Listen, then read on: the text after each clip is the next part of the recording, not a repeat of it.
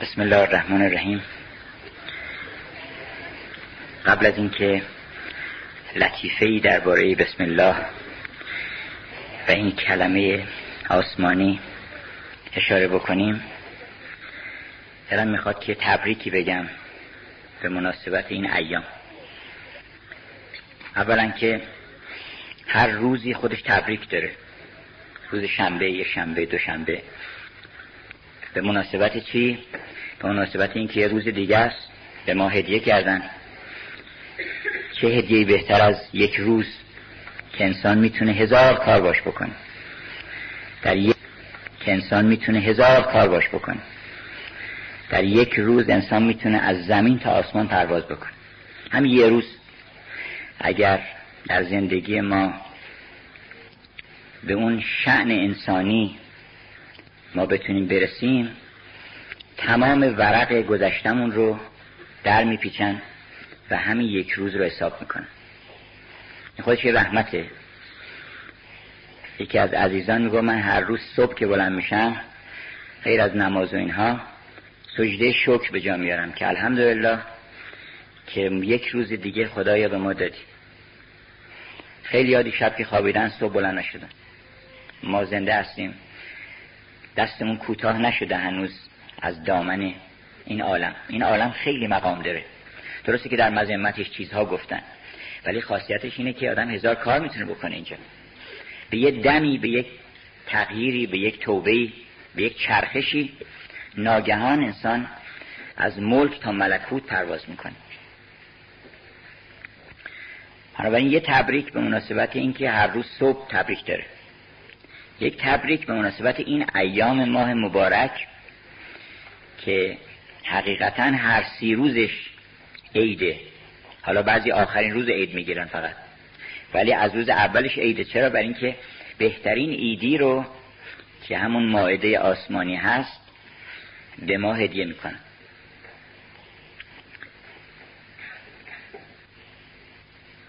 بنابراین انشالله که این ایام بر همه ما مبارک باشه و ما توفیق داشته باشیم که از برکات این ماه از برکات این فرشتگان آسمانی که تنزل الملائکت بر روح شاید همین روزه هم با همون ملائکه اومده پایین. شاید هم خودش که از همون ملائکه است حقیقتا فرشته است. یه روزی ممکنه شما در عالم دیگه یک حوری زیبایی رو ببینید و بپرسید تو کی هستی؟ بگه که من مارمزونم و شما حذف بکنید از دیدنش. الان هم حذف می‌کنیم. اگه ببینیمش ما نمی‌بینیم. یه روزی ممکنه یک کسی رو ببینید یک صاحب جمالی رو ببینید. بگی تو کی هستی؟ بگی من سوره یاسینم. اون یکی ممکنه بگه من سوره ازا وقعت الواقع. چون این صورت ها تبدیل میشن به صورت های دیگه. و اگر کسی خوب در این صورت ها نظر بکنه اون صورت ها رو می‌بینه. چون مگه صورت صاحب جمال چیه غیر از یک کمپوزیسیون؟ مگه بیشتره؟ ترکیب و دوتا ابرو چشم و تناسب و نزدیک و دور و سوره ازا وقعت الواقعه اگر تبدیلش کنند بدن به یه کامپیوترهایی که تبدیل می‌کنن کلمات رو به چشم ابرو وقت می‌بینید که جمالی پیدا می‌کنن. از یا دیدن. محی الدین عربی نقل می‌کنه که من بیمار بودم در حالت بیهوشی همه از من قطع امید کرده بودن و ناگهان در عالم بیهوشی و در عالم رؤیا دیدم که تعداد زیادی دیوهای سیه رو دور من گرفتن و فشار آوردن رو سینه من و می‌خوان من خفه بکنن.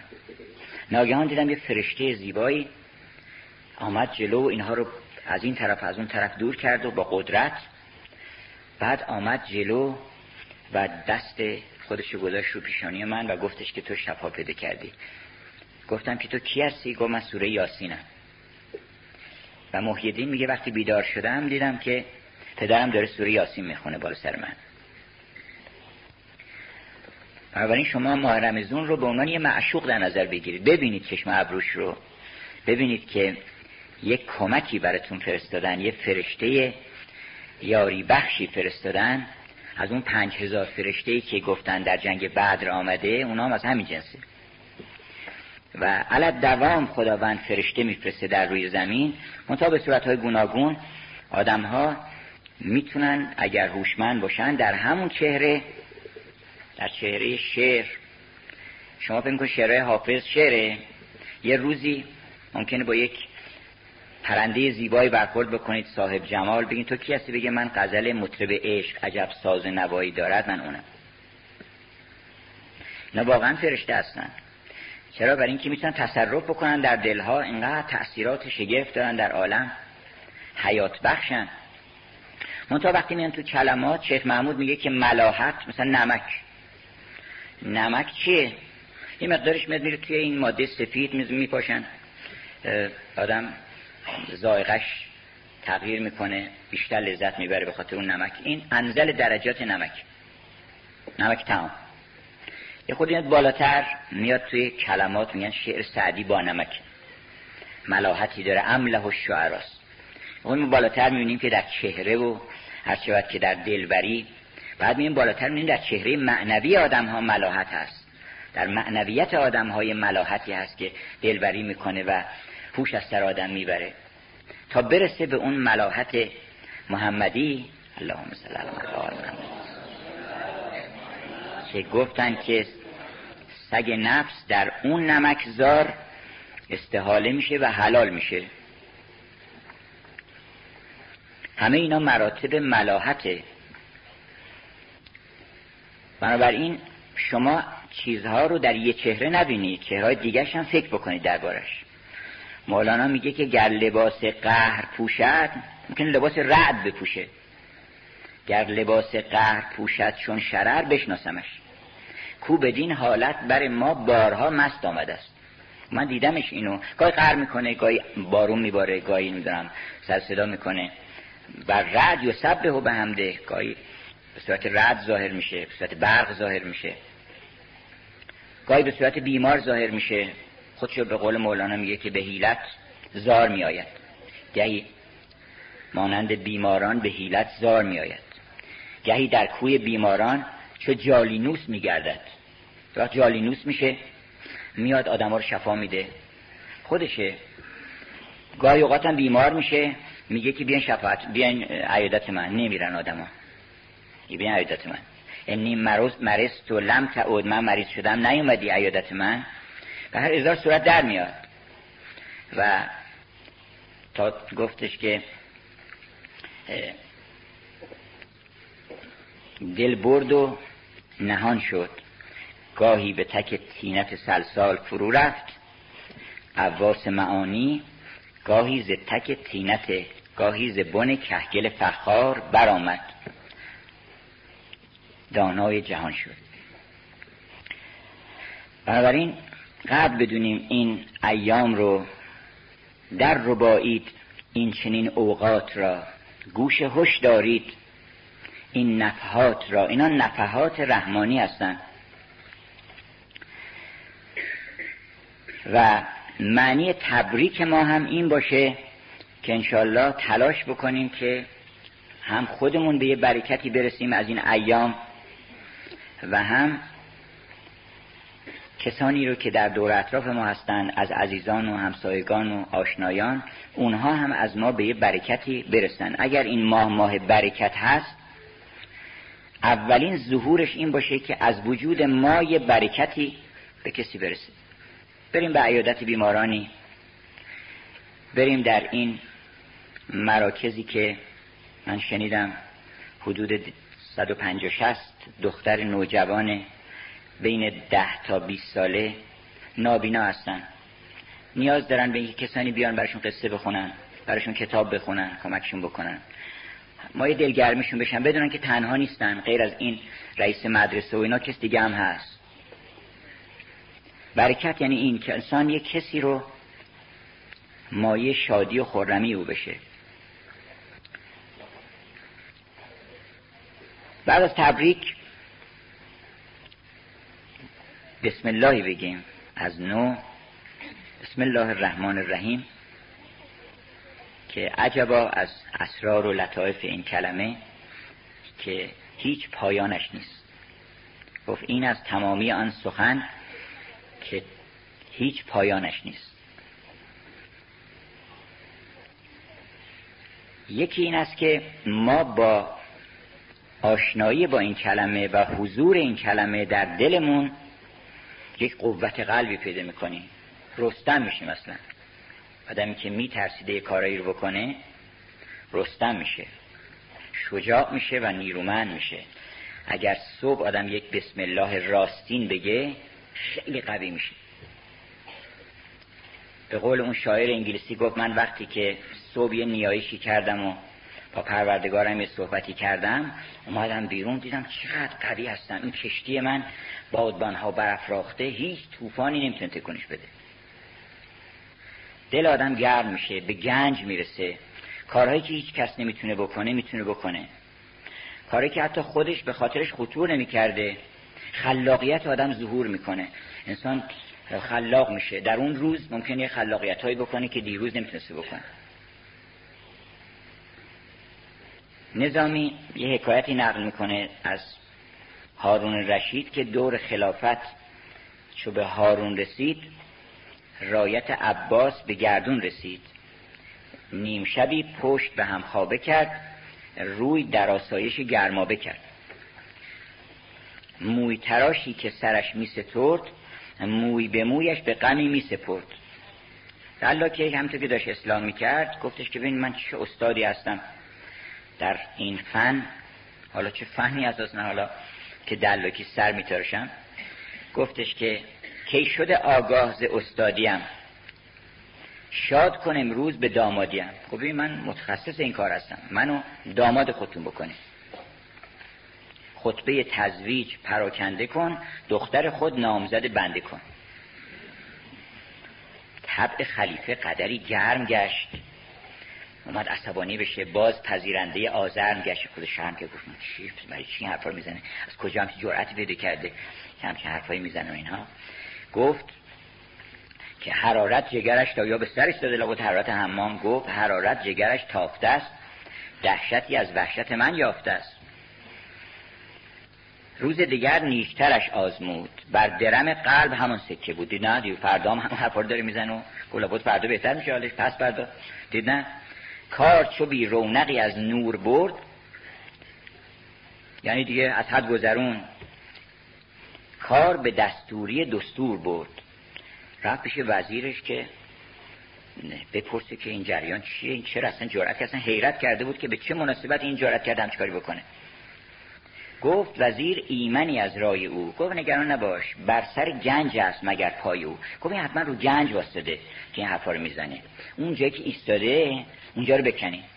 اونجا رو کندن گنجه.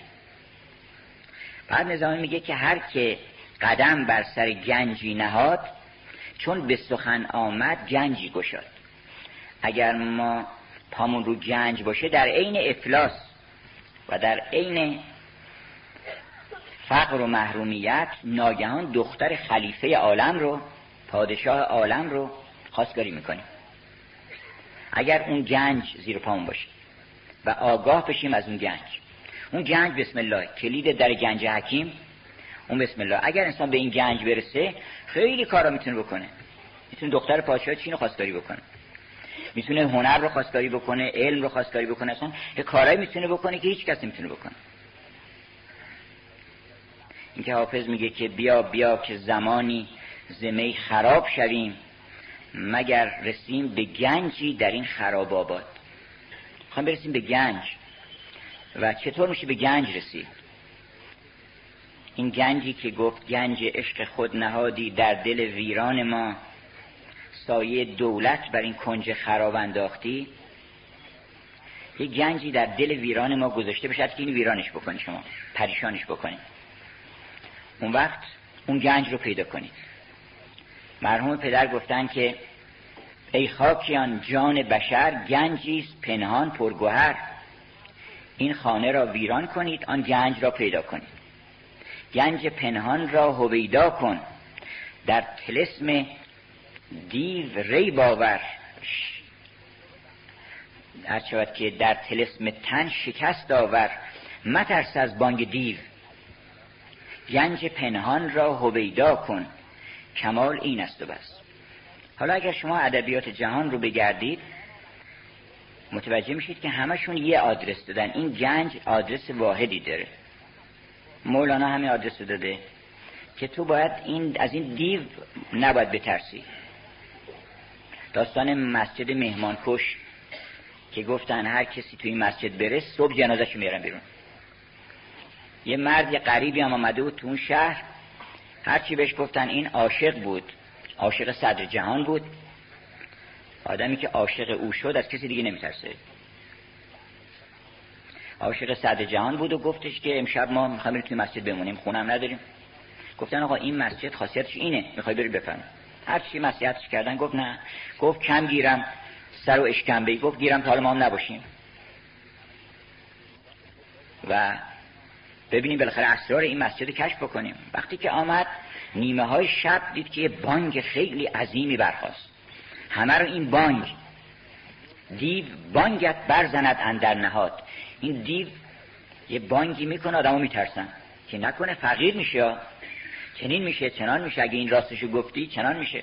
میترسونه فقط آدم ولی تبلت میان توهیه.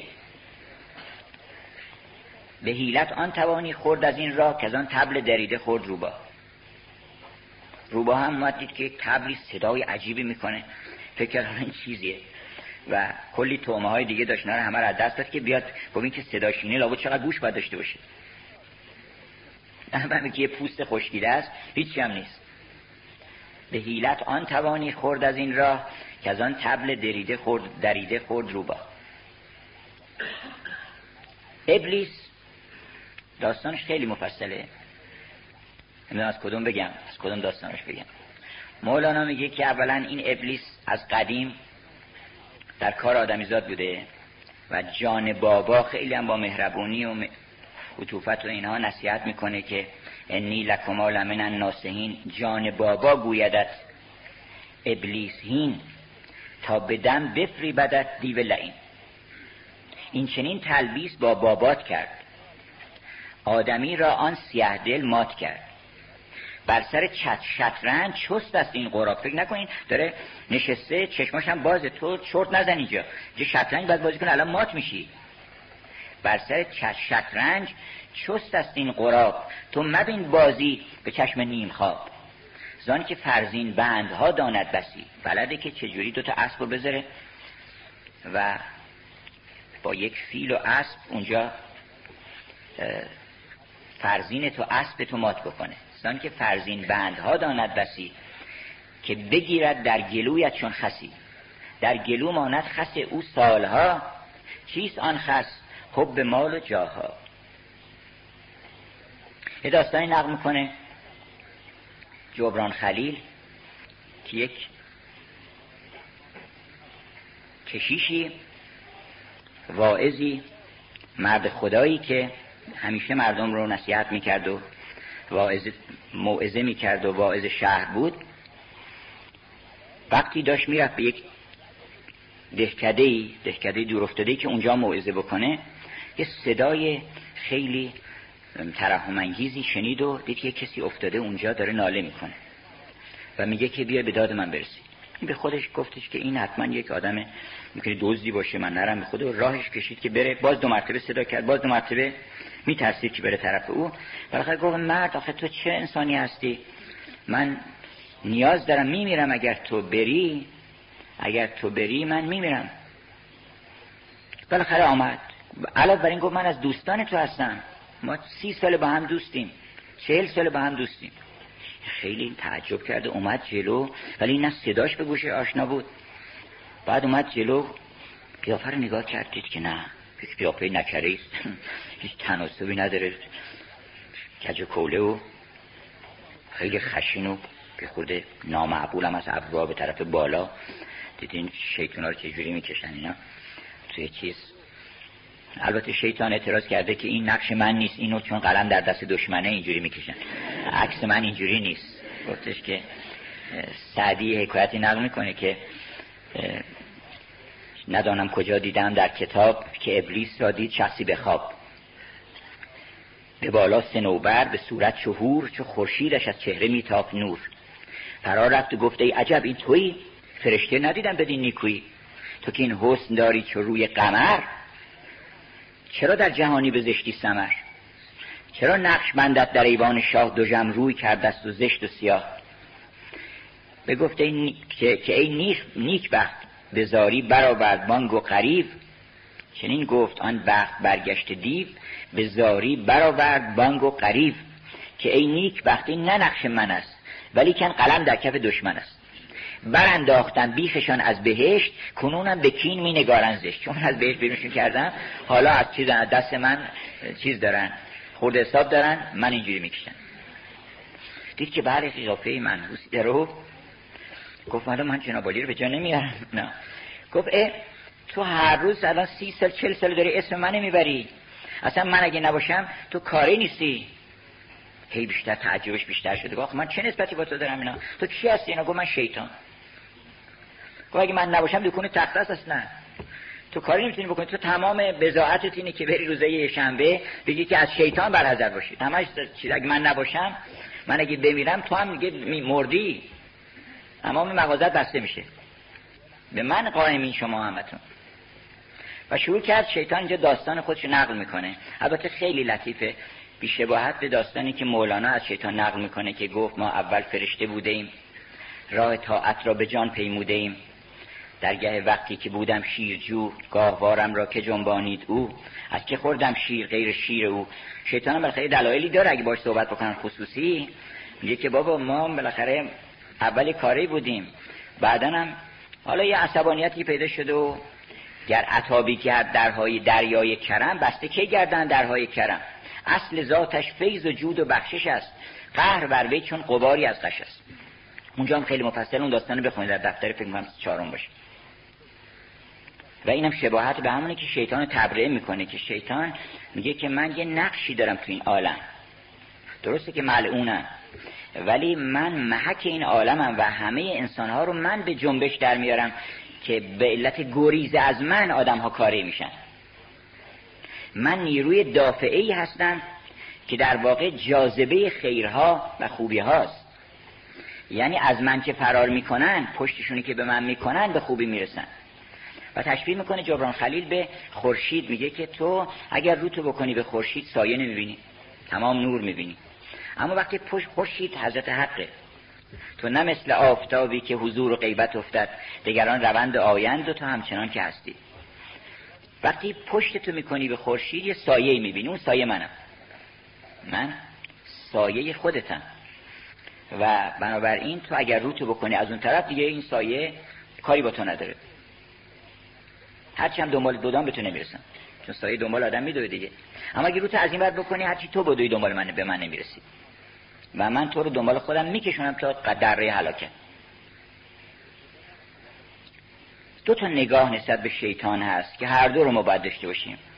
اگه خاطر دوستان باشه گفتیم اون هفته که ما نباید یه چیزی رو اختیار بکنیم بگیم آقا یا اینوری باش. شما جز طرفداران شیطان هستین مثل عین الغزات و مثل فلان عارف دیگه یا اینکه جز مخالفین. نه ما جز به هیچ گروهی نیستیم. ما می‌فهمیم که شیطان نقشش در عالم چیه. کجا باید چجوری رفتار کرد. در یه جایی ممکنه شیطان با انبیا دوست بوده. اصلا می اومدن هم صحبت می‌کردن چون اونا که نمیترسن از شیطان. نه از وسوسش میترسیدن. اون وقت خیلی هم از برکاتش استفاده می‌کردن. شیطان یه برکاتی داره وجودش. ولی ما در جا به جا باید شعنش رو بدونیم که کجا بایستی که شیطان رو ستایش کنیم. نه ستایش بکنیم به معنی که در متن تحسین و سنا حمد و سنای ما باشه. نه به معنی که بفهمیم که این نقشی از نقش از نقش آفرین هستی که یک کاری داره اینجا و ما هیچ نبایستی که کینه از او در دلمون باشه. و اینجا اون نکته ای رو که جبران خلیل از زبان شیطان به این کشیش میآموزه اینه که میگه تو از من نفرت داری نفرت نباید داشته باشی. و اون می‌فهمه این نکته رو. میگه که من نفرتم رو از تو امروز به عشقی که نسبت به انسانیت دارم قربانی می‌کنم. ما اگر در محراب انسانیت همه نفرت ها رو قربانی بکنیم حتی نفرت نسبت به شیطان رو. چون با نفرت انسان نمی‌تونه شناخت پیدا کنه. وقتی که نفرتتون از بین رفت شناخت پیدا می‌کنیم. تازه می‌فهمیم که این شیطانه. بنابراین رفتارش آدم تشخیص میده که با او چگونه باید باشه. قیافه های مختلف وقتی هم نفرت داره قیافه های مختلفش نمی‌شناسه. شیطان میاد به صورت چیزای خیلی خوب در میاد. میگه چون از اون قیافه هم خوشش نمیاد به این قیافه میاد قیافه های گوناگون داره هزار شکل داره. مثل پروتیوس که هزار مرد هزار چهره اساطیر یونان بنابراین شیطان نقشش در این عالم این است که ما رو محک می‌زنه و تکلیف ما رو روشن می‌کنه. اصلا ما در مبارزه با شیطان شعن و مقام پیدا می‌کنیم و هر وقت که کمر همت میبندیم که با این دیو مبارزه کنیم اون موقع آدمی زاد میشیم اصلا. بنابراین حالا اگر بخوایم به این گنج برسیم مزاحم این گنج که هم شیطان نمی‌ذاره. این گنج می‌خوایم برسیم به اون گنجی که ما رو غنی بکنه. که بی زر و گنج به صد حشمت قارون باشی. ای دل آن که خراب از می گلگون باشی بی زر و گنج به صد حشمت قارون باشی. می‌خوایم به اون گنجی برسیم که اصلا به اینا بی اعتنا بشیم. یه نفر نمی‌ذاره. اون کیه؟ شیطان. شیطان چیه؟ شیطان همون سایه هستی ماست. سایه است از هستی ما که این سایه باید خودشو تسلیم بکنه بذاره زیر پای ما. وقتی خورشید از بالا میتابه کج متمایل نیست سایه صفر میشه سایه میره زیر پا. میگن شیطان زیر پاش باشه به این معنی است. وقتی که از بالا نور میتابه کامل در خط استوا انسان به قامت راست بر خط استوا قرار می‌گیره اون سایه میره زیر پاش. و همجد گفتن پیغمبر هیچ سایه نداشت. سایه زیر پاش بود. سایه تسلیم خودش شده اون وقت برای مبارزه با این خیلی مشکلات هست و جنگی درگیر شده. بایستی که ما اعدو لهم مستطعتم اینا شیاطین زیادن. یکی دوتا نیستن. ارجنگ دیو هست اکبان دیو هست دیو سفید هست لشکر و سپاه دارن هر کدومشون. اعدو لهم مستطعتم هرچی می‌تونید خودتون رو مجهز بکنید. تو این تجهیزات روزه می‌فهمیم که چه نقشی بازی می‌کنه. روزه آمده که اینجا وسط میدان جنگ به ما یاری بده. آمد ماه سیام سنجق سلطان رسید. دست بدار از تعام ماعده جان رسید.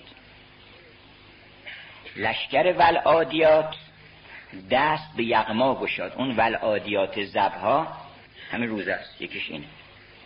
لشکر ولعادیات دست به یغما گشاد. ذاتش فلموریات نفس به افغان رسید. فلموریات قدها اون کسانی که از سم اسبشون آتش انگیختند و بر لشکر دشمن تاختند یکیش هم همه اینه. روزه چو قربان ماست.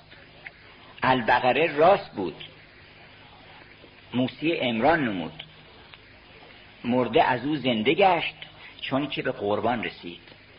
گفتن که گاو بنی, چیز بنی اسرائیل یک کسی رو کشتن. انداختن در خونه موسا گفتن این تو کشتی. یا اگه نه قاتلش بده کن. موسا رفت کوه تو رو دستور گرفت گفت بهشون بگو که یک گاوی رو بکشید و گوشتش رو بزنید به این مرده زنده میشه. اون خودش میگه که قاتلش کیه. داستانش هم می‌دونی که ایرادات بنی اسرائیلی گرفتن. اول گفتن آقا یه گاو یه گاو کشتن تموم شده بود. گفتن که برو بگو این گاوش چجوری باشه. شخم زده باشه نزده باشه. دو مرتبه می‌خواستن طول بدن ماجرا رو. رفت اونجا گفتش که گفتن که نه. لا تسقل هرز نه آب کشیده باشه و نه زمین شخ زده باشه. گفت خب بپرس ببین که سنش چقدر باشه. زیاد مسن باشه کم سن باشه. گفتن که ابان بین زالک نه زیاد مسن باشه نه زیاد. بعد گفتن که رنگش کرنگی باشه؟ گفتن که فاق اون مسلمتون لا شیعت فیها فاق اون لونها تصور ناظرین. رنگ زرد روشنی باشه که باعث سرور بینندگان بشه. بعدا هم ختم خالی هم نباشه لکی دیگه هم یه رنگ باشه. خلاصه اینقدر اینا مشکلاتش زیاد شد که یه دونه گاب شد تو کل بنی اسرائیل و اون یه دونه گاب هم گفتش که من نمیپوشم به این ارزونی. چون می‌دونست که دیگه اینا کارشون گیر کرده.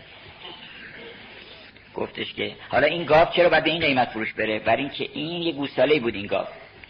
این مادر این صاحب گاو سرش گذاشته تو دامن این و خوابش برده بود. بعد بهش گفتن که ناگهان قافله آمد و قرار شد که همه هر کاری دارن بزنن برن تو قافله زودتر جنس خرید خرید بکنن و صدایی به دست بیارن. این گفت نه مادرم خوابه من این رو حاضر نیستم که از خواب بیدارش بکنم. و بذار بخواب هر کی می‌خواد هر چی بخره هر چی می‌خواد بفروشه. و به علت این حرمتی که به مادرش گذاشت این گاو رو به قیمت اینکه تمام پوستش رو پر از طلا کردن فروش رفت. حالا داستان در داستان پیش میاد. بالاخره این گاو کشتن. این گاو کشتن و یک قطع گوشتش زدن به این گاو تا زنده شد. اون ببخشید زدن به اون مرده و زنده شد. حالا مولانا میگه البقره فکر نکنید که داستان دروغه. ابلهان گویند که این افسانه را خط بکش زیرا دروغ است و خطا. میگن آقا این داستانه چی میگه شما؟ یه مثلا روشنفکران هر زمانی. روشنفکران که میگیم مقصود اهل ذوق و اهل فضل و کمال نیستن. منظور کسانی که معمولا دعوی روشنفکری می‌کنن وگرنه روشنفکران با صفا و اهل دل و اهل ایمان و اهل ذوق هم همیشه بودن. ولی معمولا یه عده‌ای که منکر این حقایق دینی هستن اونها میگن که خط به کسی را دروغ است و خطا. جوابش این است که ای برادر قصه چون پیمانه است معنی در وی مثال دانه است.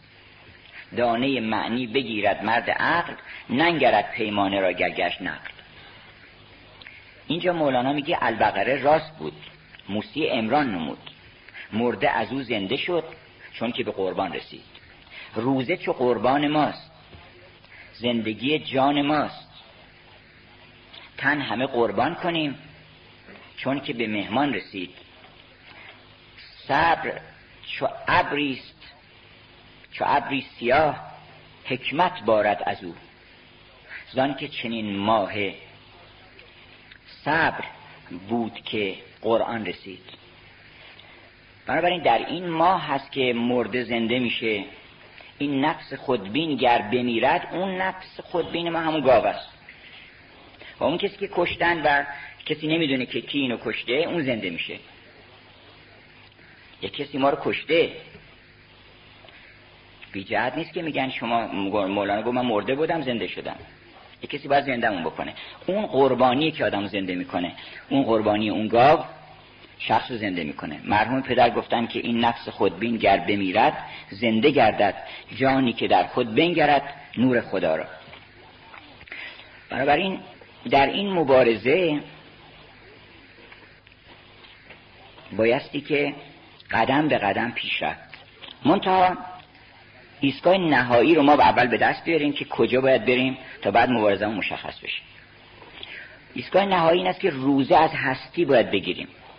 این روزه ها مقدمه است. روزه از هستی. یعنی این نفس من که ادعای انیت داره و این فرعون از این باید روزه بگیرم. یعنی این رو نباید چیزی بهش بدی بخوره.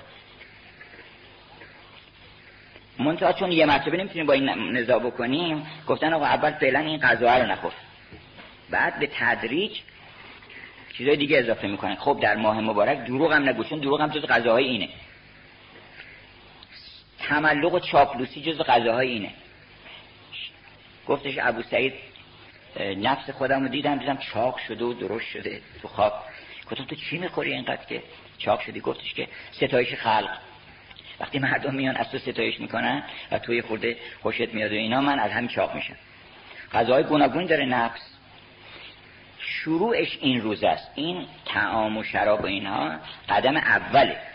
که از اینجا ما شروع بکنیم. بالاخره کمک آمده. منتها ضمنا گفتن که خب تو این ما به حرمت این پرهیزی که می‌کنی از هر چیز دیگری هم پرهیز کن. هر چیزی که غذای نفسه غرور غذای نفسه می‌خواد که مقاماتی بر کسب بکنه و شنی پیدا کنه. این چاق میشه. از این هم باید روزه بگیر. حرف زیادی مثل حرف زدن. در این ماه مبارک ما خیلی روزهای دیگه باید بگیریم. اولش اینه که حرف زیادی نزنیم. حرف زیادی چیه؟ حرف زیادی نیست که اگه نزنن هیچ طوری نمیشه. آدم فکر بکنه که من اگه این حرف رو نزنم کجای عالم لنگ میمونه؟ حالا گیرم ضرری هم به کسی نداشته باشه. بازم انرژی شدن بی خود نباید مصرف بکنه که. حرفی رو آدم باید بزنه که ضرورت داره گفتنش. وقت آدم اگر این فکر رو بکنه بعد ناچار ساکت بشه. چون دیگه حرفی نداره برای گفتن. گفتن یه کسی رفته بود خارج بعد از چهار پنج اومده بود و توی مجلسی سکوت کرده بود. حرف نمی‌زد. گفتن آقا چرا ساکتن نه. گفتم والا ایشون خارج بودن. انگلیسی یاد نگرفتن فارسی یادشون رفته. اینکه چیزی حرفی برای گفتن نداره. اگر ما حرفی برای گفتن نداشته باشیم سکوت می‌کنیم دیگه. وقتی سکوت کردیم سکوت برامون سنگین میشه. سکوت هم خیلی آسون نیست که آدم تحمل بکنه. سنگین میشه آدم میره چیزی یاد می‌گیره. که بس من برم چیزی یاد بگیرم که حرف حسابی بزنم.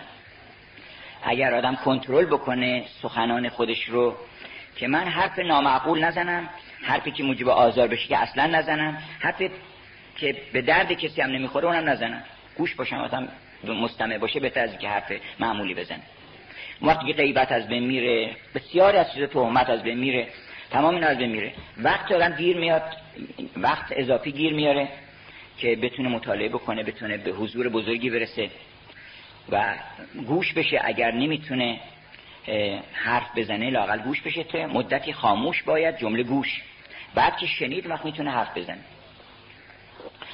همینطور بایستی که انسان از همه اوصافی که اینا غذا و خوراک نفسه چون اگر شما غذای او رو بهش بدید و اون چاق شد و قوی شد وقت اون برای شما غذا درست می‌کنه. مثل زحاک که آمد آشپزی اول اومد آشپزی. از طریق همین غذا وارد شد دیگه. تو اصلا در شما برگردید جلوتر حضرت آدم در بهش به علتی که روزش رو شکست بیرونش کردن. گفته بودن آقا اینو نخور تو. همین روزه گفت اگه چهار روز صبر می‌کرد می‌دادن همون می‌برن بهش می‌دادن بخوره. متا گفتن ولی شما این نخورید و این به علت اینکه صبر نکرد در مقابل این شوق و این میل و از بهش اومد بیرون. ما می‌تونیم از بهش بیم بیرون. حالا این یکی دوتا نیست. همه غذاهایی که غذای شیطانه مثلا قمار غذای شیطان یک غلبه در انسان یک شوقی در انسان هست که غلبه بکنه. من بردم. به خصوص در بچه ها که طبع بچگی دارن بعد یواش یواش در ملت ها پیدا میشه.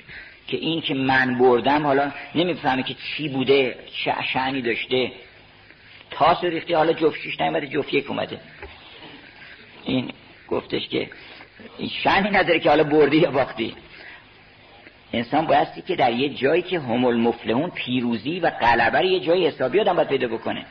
قوه واهمه از این چیزا خوشش میاد که من غلبه کردم. این غذاها رو باید قطع بکنن هر غذایی که مربوط به قوای شیطانی ما هست مثلا مردم از غیبت خوششون میاد. چرا؟ برای اینکه شیطان وسوسه می‌کنه. چون ما در باطن یه اشکالاتی داریم. برای اینکه اون اشکالات خودمون رو نمی‌خوایم ببینیم. میگردیم که یه جایی یک بیچاره پیدا بکنیم که عیبای اون رو بیان بکنیم. و بعد در پنهان کردن در بیان عیبهای او عیبهای خودمون پنهان میشه. یه داستانی نقل می‌کنه مولانا که چه نگاهی داشته مولانا به عالم. یه شهری بود به نام سبا. یادم آمد قصه اهل سبا. که از دم احمق سباشون شد وبا. یه ابلهی آمده چیزی گفت و اینا باد سبا داشتن باد وبا پیش اومد. گفتش که این شهر به اندازه ده تا شهر معمولی جمعیت داشت ولی سه نفر آدم بیشتر توش نبود. سه نفر آدم بیشتر توش نبود. سه نفرم یکیشون یک کوری بود که خیلی تیز می‌دید. یک کری بود که خیلی گوش شنوا بود و یک اور برهنه بود که دامنش خیلی دراز بود. این سه نفر بودن. این سه نفر از شهر آمدن بیرون و یک مرغ هر که پرنده ای رو گرفتند و گذاشتن در یه دیگی خوردن. اون پرنده چیزی جز استخونی نداشت اصلا گوشتی نداشت. ولی از خوردن اون چاق شدن به اندازه عالم. بزرگ شدن بزرگ شدن به اندازه این عالم. ولی با همه بزرگی از درز زیر در رفتن بیرون. این داستانی که داستان کل عالم. که کر عمل را دان که مرگ ما شنید. مرگ خود نشنید و نقل خود ندید. هزار چیزی میشنوه ولی این صدای درونی خودش رو که میگه که تو یه روز نقلی داری. اینو نمیشنوه اصلا. هیچ فکر نمی‌کنه که ما یه روزی روز گذر کردن اندیشه کن اصلا به خاطرش نمیاد. کر عمل را دان که نقل ما شنید. مرگ ما شنید. مرگ خود نشنید و نقل خود ندید. کور هرس نابیناست. بیند مو به مو عیب خلقان رو بگوید کو به کو. هرس یکی از عوامل عیبجویی هرسه حالا بحثش مفصله بعد ما یه خورده وارد مباحث اخلاق میشیم امشب. هرس نابیناست. بیند مو به مو. عیب خلقان رو بگوید کو به کو. عیب خود را یک ذره عیب خودشو نمی‌بینه. و عیب دیگران رو می‌بینه. گرچه باشد عیب جو اون اور دراز دامن که مرد دنیا مفلس است و ترسناک که دامنم رو دارم می‌برم. هیچی نداره بیچاره. روز مرگ می‌فهمه آدم. آن زمان داند غنی کش نیست زر. حالا الان بعضی میگه که آقا ما حساب بانک اون چنین ثروت داریم چنان ثروت. روز مرگ می‌فهمه که هیچی نداره. اوره. و دائما هم میترسه. تمام اهل عالم این سکیوریتی اصلا جز جوهر عالم شده. میترسن همه. از چی؟ از چی چی که ندارن که نکنه ببرن. کسی چیزی نداره اصلا. مردم از همون برهنه دراز دامنه که دامن مرد برهنه کی برن؟ یا کی برن؟ بنابراین یه سری صفات هست که اینها صفات شیطانیه. صفات شیطانی در این طرف و اون طرف حد وسط هست. که این بهش میگن حد وسط طلایی. حد وسط طلایی. اگر ما بتونیم در مرز حد وسط طلایی حرکت کنیم شیطان یا این ورمونه یا اون طرفمونه. و دستش به ما نمی‌رسه. سرات مستقیم همونه که از مو باریک داره چارلز چاپلین به دخترش نوشته که من بندباز بودم رو بند را رفتم. می‌دونم چه استرابی داره آدم. وقتی رو بند داره را میره. هر لحظه ممکنه حراس داره که بیفته. ولی با قدرت به تو میگم با اطمینان به تو میگم که راه رفتن روی زمین و آدمی زاد بودن از اینم مشکل تره از بندبازی مشکل تره که آدم انعطاف به چپ و راست پیدا نکنه و صاف باشه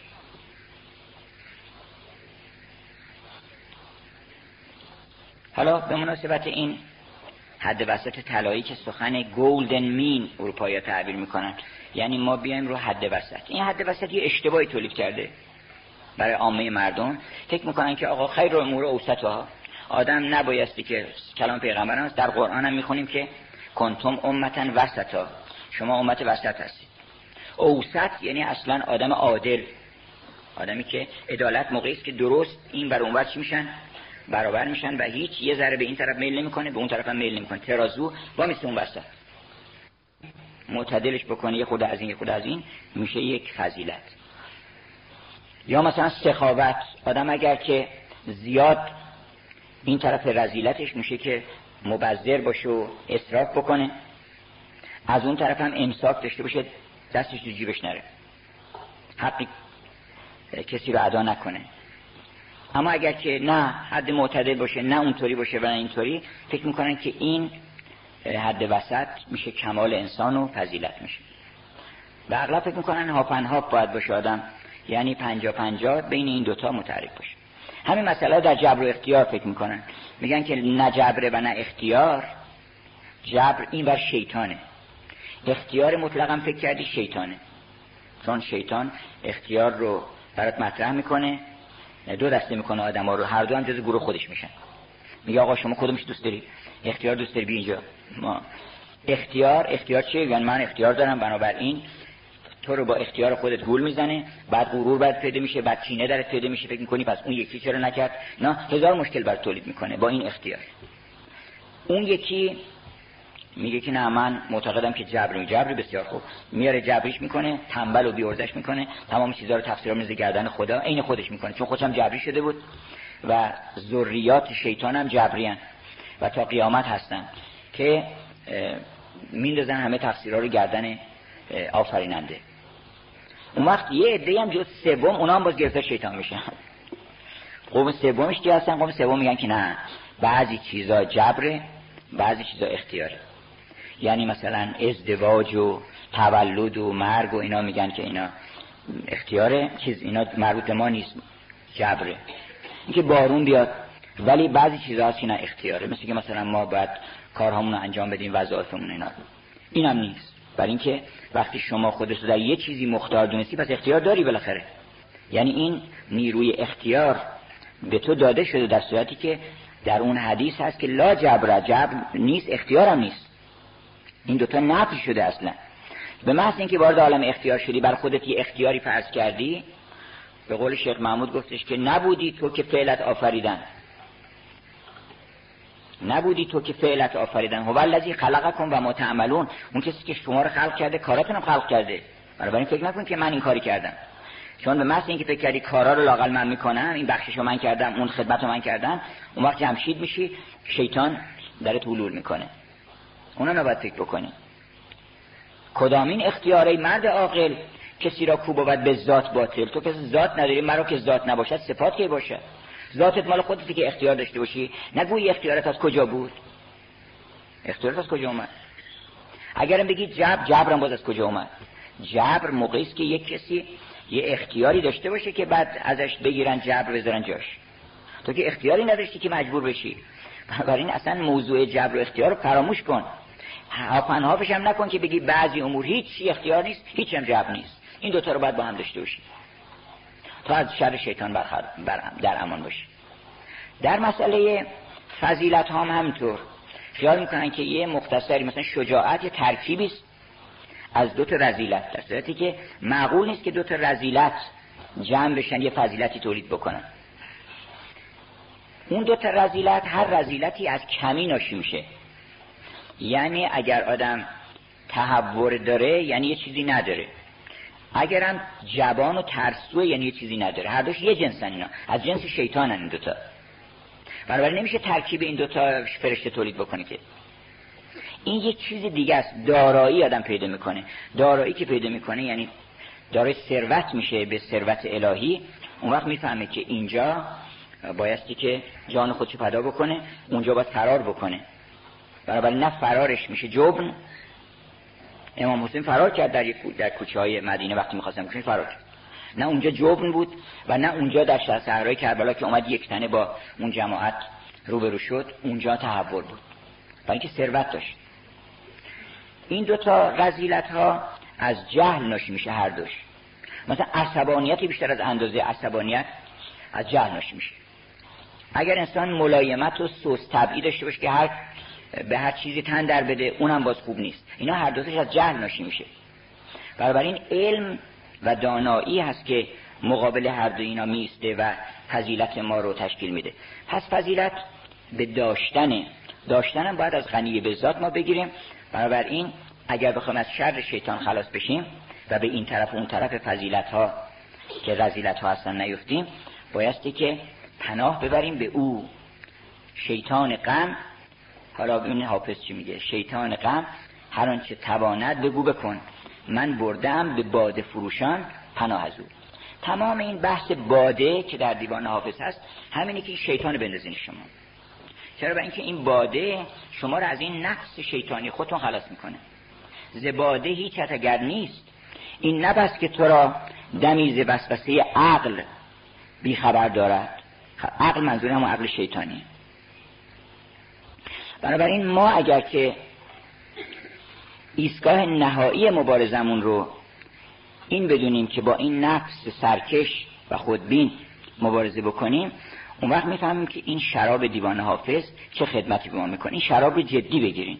این شرابی که می‌تونه ما رو هزار علت رو از بین ببره. چون عرفا دیدن که بخواه یکی یکی یه صفت دو صفتی زدن بخواد مبارزه بکنه. با حرص چجوری مبارزه کنیم؟ با حسد چجوری مبارزه کنیم؟ با غرور چجوری مبارزه کنیم؟ اوصاف گوناگونی هست. گفتن پس بیایم اصلا ریشه تمام اینها رو بزنیم و اون با اون شرابه. بنابراین اون شراب معرفت که انسان رو غنی می‌کنه به گنج بیا بیا که زمانی زمه خراب شویم مگر رسیم به گنجی در, خراب در این خراب آباد؟ اگر این نفس ما خراب شد و در پشت این خرابه شما به اون گنج رسیدین ثروتمند میشین. ثروتمند که شدین خوب میشین. دیگه شجاعتتون هر شود که سخاوتتون تمام اوصاف کمال در انسان خود به خود پیدا میشه. حالا من می‌خوام به مناسبت این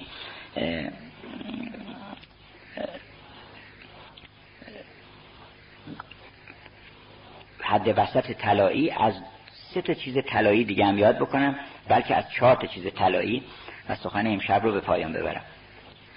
که ما در فرهنگ جهانی هر چیزی که خیلی خوبش میگن طلایی. میگن فرصت های طلایی. میگن هر که عصر طلایی. عصر طلایی گولدن ایج چه زمانی بوده؟ گولدن ایج زمانی بوده که مرگ نبوده بیماری نبوده فقر نبوده. هر شود که جنگ نبوده. در هر کشوری شما ببینید تو داستانهاشون یه همچی دورانی داشتن. این دوران رو بهش میگن دوران طلایی. در ادبیات ما زمان جمشید بوده که جمشید به برکت فرح ایزدی به برکت فرح ایزدی یعنی اون نور الهی تمام اینا از بین رفته بوده و مردم همیشه شاد و خوش و خورم همیشه بهار درختان همیشه بهار بوده و از زمستان که دوران حکومت دیو هست نبوده. زمستان دوران حکومت زحاکه بعدا میاد. همیشه بهار بوده. 700 سالم طول کشیده. در اساطیر یونان هزار سال طول کشیده. در اساطیر یونان داستان گولدن ایج از این قراره که کرونوس که پادشاه عالم بوده یعنی خدای عالم بوده و یه برادری داشته به نام تایتان که از بزرگتر بوده. و اینا هر دوشون فرزندان زمین و آسمان بودن. زمین و آسمان با هم ازدواج کردن. چند تا بچه پیدا کردن. اولین ازدواج ازدواج زمین و آسمان بود. اینا همش رمز البته. بعد از اینها زمان پیدا شد و تایتان که تایتان مظهر مکان گسترده نامتناهی است و کرونوس مظهر زمان نامتناهی است. مکان و زمان یعنی infinity و eternity. پیدا شد زمان پیدا شد. این البته با eternity فرق می‌کنه یعنی زمان گسترده. اون وقت مادر زمان آمد اصرار کرد که بعد از اون آسمان که خدای عالم بود به جای اینکه تایتان برادر بزرگ حاکم بشه این حاکم بشه کرونوس حاکم بشه. اونم چون مرد ملایمی بود و گفتش که با تایتان صحبت کردن. تایتان گفت اشکال نداره من اجازه میدم که به جای من کرونوس پادشاه بشه به شرط اینکه بچه های او دیگه پادشاه نشن. بعدش دوباره بچه های من پادشاه بشن. گفتن خیلی خوب. حالا این پرومته که بعدها حالا من یه وقت داستانش براتون میگم. پرومته فرزند اون تایتانه. به هم با زئوس و اینا مخالف بوده. گفتن بسیار خوب. به شرط اینکه بچه های که به دنیا میاره همه رو بخوره.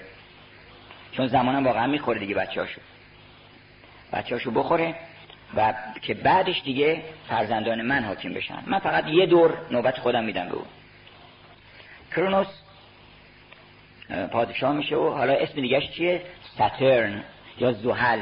زحل هم دیدیم به صورت یه داسی یه داسی دستش هست و همه چی رو درو می‌کنه. زمانه. همه چیز داره همه خودش تولید می‌کنه هم خودش هم از بین می‌بره. میبله. فرزندان خودش رو میبله. اون وقت منتها این چند تا بچه پیدا کرد. چند تا پسر پیدا کرد. مادرشون که دلش نمی اومد که اینا رو بده بخورن که. چون مادر اون جهت جاودانه ماست. نمی‌ذاره که زمان ما رو بخوره. زمان قرار بوده که قرارداد بسته بوده که ما رو بخوره. ولی این قرارداد مادر به هم می‌زنه. زن اون گوهر حواس که ما رو به ایترنیتی و به ابدیت بس می‌کنه و از چنگال زمان بیرون می‌بره. ایمان از مادر به ما می‌رسه. یعنی اون گوهر زنان است که ایمان ما اون بچه جاودانه ماست. هنر بچه جاودانه ماست. بنابراین مادره میگه که به این حرفی نمی‌زنه. میگه باشه من هر بچه که به دنیا اومد قنداق می‌کنم میدم تو بخور. ولی یک چیزی رو به جای او که همین جسم ماست که مثلا میسپرن به خاک گول می‌زنن این زحلو میگن که بیا اینشون دفن بکنی اینا اینا بفرمایید بخورید زمین خیال می‌کنی که خورده ولی نخورده. شب به الان. گفتش که من بچه رو قنداق می‌کنم و هر در بچه که به دنیا می اومده اینو می‌داده به یک پیش خدمتی میبرده و اونم بلا فسله بله می‌کرده این رو. ولی بچه ها رو میفرستده یه جای دیگه.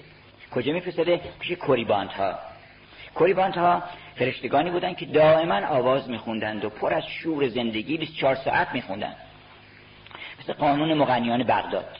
دائما می‌زدن چون در بغداد کنار دجله تا صبح می‌زدن که مجنون رو نظامی میگه قانون مغنیان بغداد. دائما ناله می‌کنه.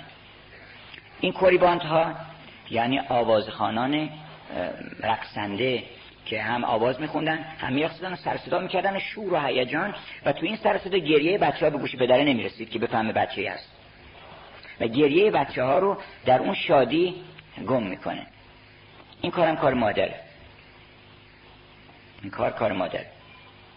اگر بخوایم نقش زن رو به تدریج تفصیل بکنیم تفصیل بکنیم یکی از کارهاش اینه که این فارغ می‌کنه با شور زندگی با رقصش با هیجان و با سرزندگی که داره نمی‌ذاره که این صدای گریه ما به گوش زمان برسه و بیاد مطلع بشه و ما رو ببله.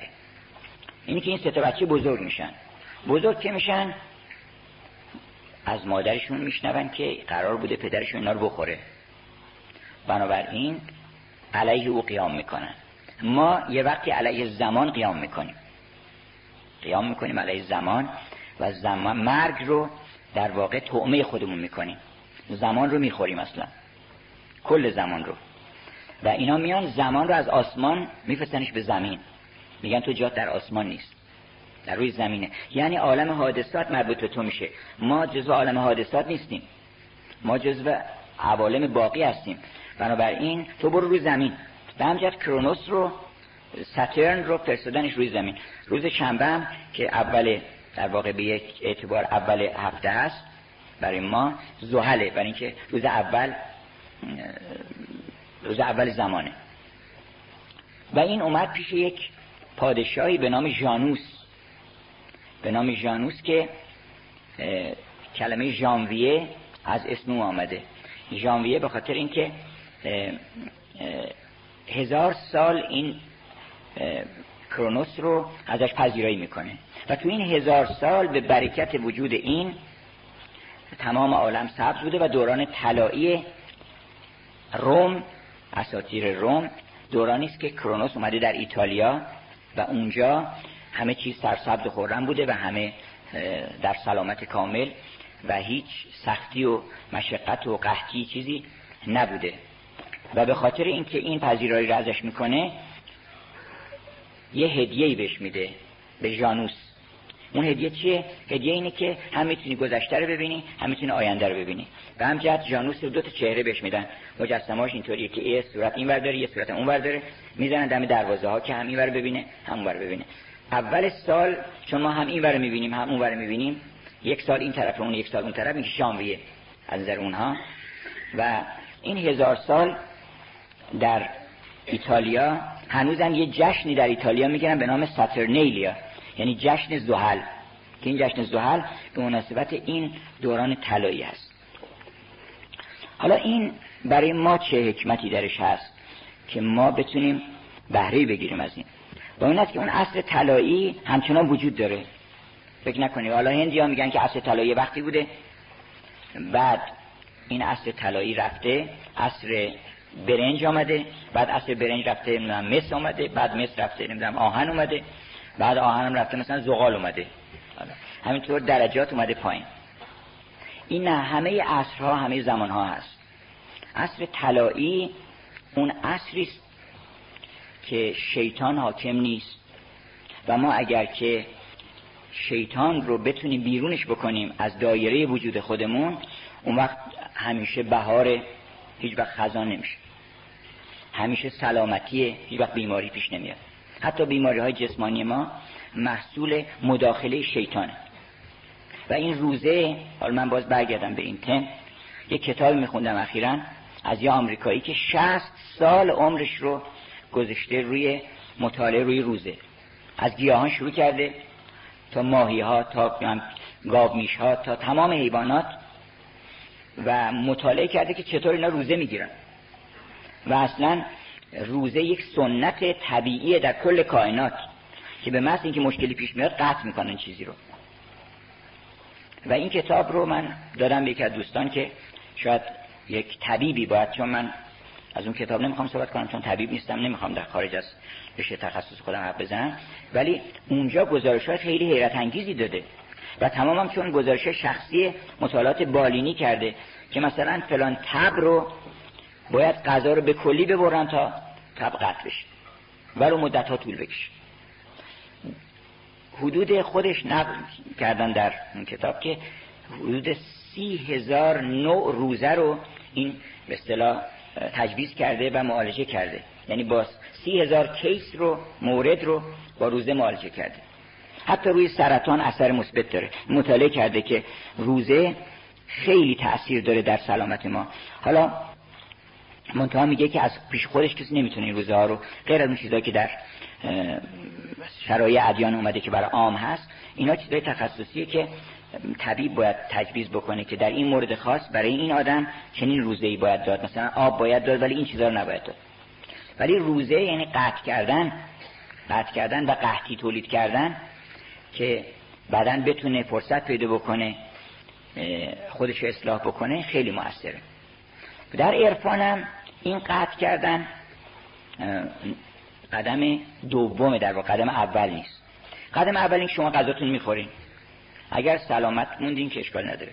اما اگر سلامت نموندین در قدم دوم متوسل میشین به روزه.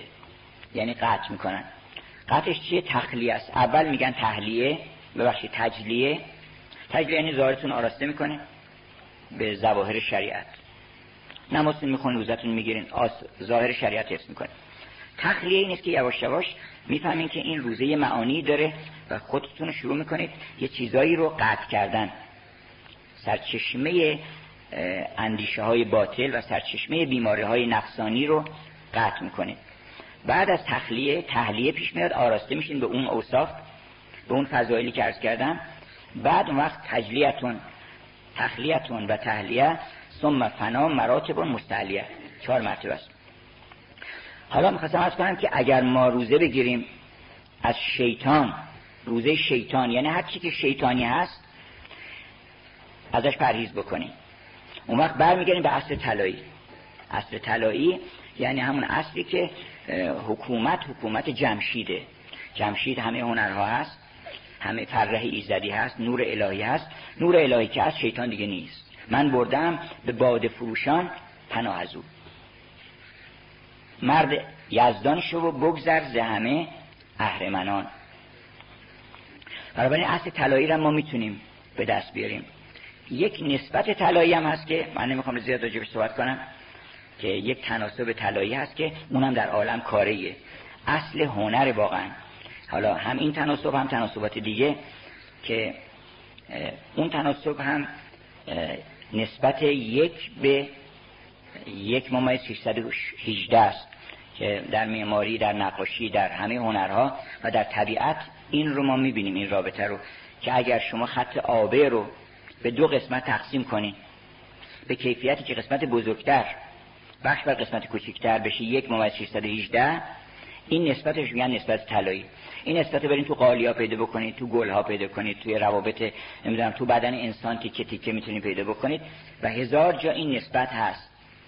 این نسبت طلایی هم در واقع یک چهره دیگری است از اون حد وسط طلایی که ما با هنر می‌تونیم بهش برسیم. یعنی هنر از این نسبت طلایی ما به اون نسبت طلایی می‌رسیم.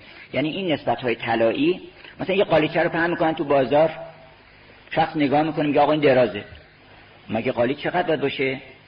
میگین طولش زیاده.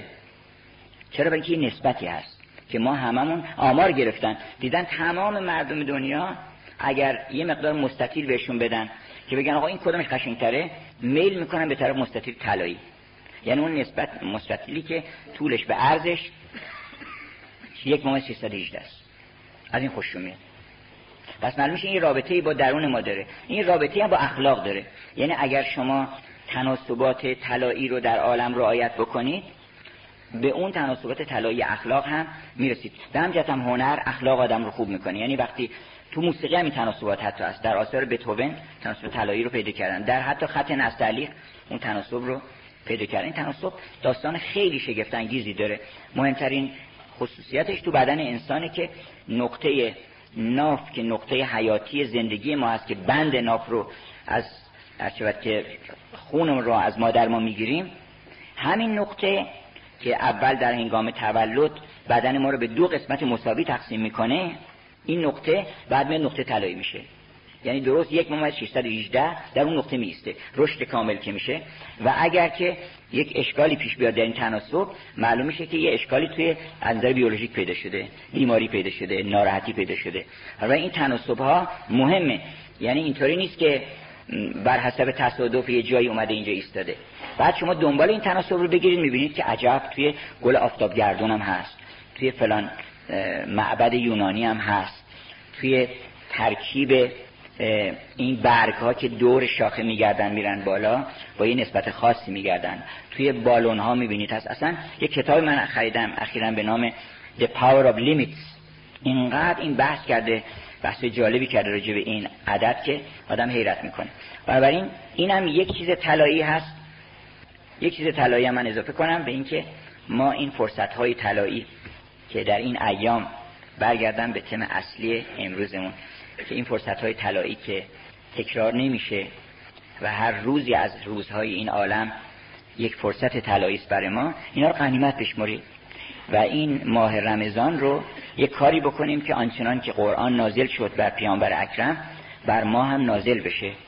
یعنی اگر شما واقعا به معنی واقعی روزه بگیرین یعنی از همه چی که آدمی رو نمی بایست زبانتون ببندید گوشتون رو ببندید دستتون رو بکشید. از هر چی که شایسته آدمی زاد نیست. حتی قیافتون هم پرهیز کنید. پرهیز کنید از اخم. پرهیز کنید از اخم. پرهیز کنید از صدای بلند و تون پرهیز کنید از کلمات زشت. پرهیز کنید از هر کلمه سبک حتی. و جلف. چون آدم سبک میشه. یه کلمه سبک گفتین یه جای آدم لنگ میمونه. یه کار بدم می‌کنه. بغلش یه کار بدم می‌کنه. خیلی مهمه. پرهیز کنیم. این ایام رو غنیمت بشوریم. از هر چی که نباید برای انسان و بایسته آدمی زاد نیست پریز بکنیم. اگه پریز کردین قرآن نازل میشه. فقط بر پیغمبر نازل نشده. هنوزم داره نازل میشه. جبرئیل دائما میرو میاد. اگر شما آمادگیش پیدا کردین و اومدید یه جای پاک یه قیافه پاک یه دل پاک یک رفتار پاک یک گفتار پاک دید اون کلام رو میاره. منتها همون کلام رو یعنی اونجا میاد به شما میگه که قل هو الله احد. ما می‌فهمیم یعنی چی. الان ما می‌خونیم ولی نازل نشده بر پیغمبر نازل شده. اونی که بر پیغمبر نازل شده اون درد ما رو دوا نمی‌کنه. اونی که بر شما نازل شد قل یا ایها الکافرون.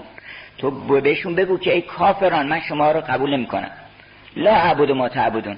من اینا که شما میپرستین نمیپرستم من خیالات باطل نمیپرستم من حق رو میپرستم این باطله. ولا انا عابد ما عبدتم ولا انتم عابدون ما عبد نه شما طرف من نه من طرف شما. بفرمایید. الوداع. بنابراین قرآن نازل میشه. زن که چنین ماه صبر بود که قرآن رسید. قرآن رو نازل کنید نخونید فقط.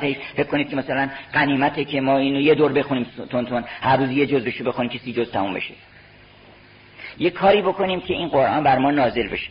باور کنید اگر دو تا سه تا آیه قرآن نازل بشه تو این شهر و شهر که میگم منظور نه این شهر ما شهر عالم این قریه این ده کوچکی که تو این عالم هست دو سه تا از همین آیات نازل بشه در دل آدم ها وقت تمام امور عالم درست میشه.